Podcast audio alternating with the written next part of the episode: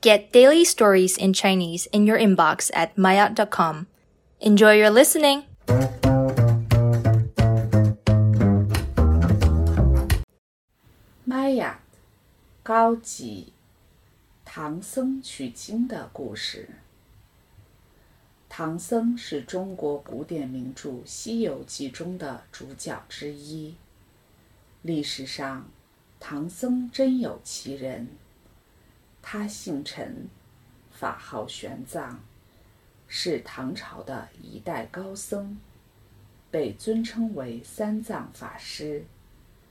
相信大家一定知道，《西游记》这部著作是在玄奘法师西行求法经历的基础上，被后人不断修改补充而形成的。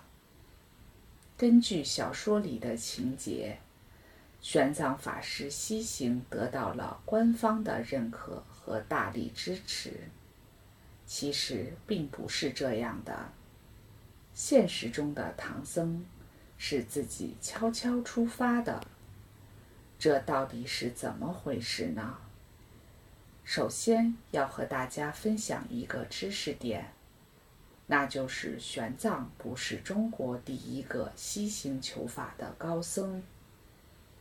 佛教自汉代传入中国，经过魏晋南北朝时期的发展，逐渐繁荣起来，吸引了很多外国的高僧来到中原，同时也有不少在中原修行的僧人，前往西方信仰佛教的国家学习。但那时，南北方流行的佛教经典存在着差异，更出现了同一部佛教经典有着很多不同的解释的情况。于是玄奘法师想，要想找到最经典、最准确的解读，就得到印度求取佛经最初的版本。正是因为这份使命感。坚定了他西行求法的决心。但是玄奘法师生活的年代是唐朝刚刚建立不久的时候，对于老百姓出境，唐朝政府是有着很严格的要求的，需要持有通关文牒，一种像护照一样的通行证才行。玄奘法师申请了好几次都没有被批准。不过，贞观元年开始的一个灾荒使他找到了机会。因为灾情，当时官府允许老百姓随风就食，也就是哪里有粮食就可以去哪里。玄奘法师就混在逃荒的灾民当中。悄悄走出了长安城，一路到达甘肃省。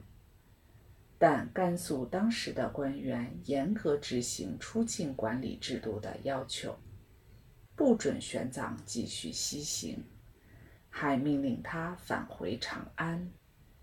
没办法的玄奘法师只能待在甘肃凉州，为这里的僧众传授佛法。他的诚心和坚持感动了一位凉州本地的法师，法师就偷偷派人把玄奘法师送出了凉州城。后来，玄奘法师在瓜州碰到了一位信仰佛教的官员，他为玄奘详细介绍了出玉门关之后的行走路线，还送给他一匹马。就这样，玄奘法师骑着白马，开始独自踏上西行求法之路。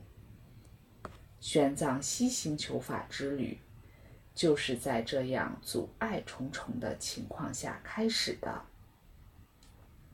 他凭借非凡的毅力与信仰，历时十七年，走过了一百多个国家，才取回真经。在他取经回国后，情况可就不一样了。据史书记载，他受到了国力的待遇，还被唐太宗亲自召见，后来成为长安大慈恩寺主持。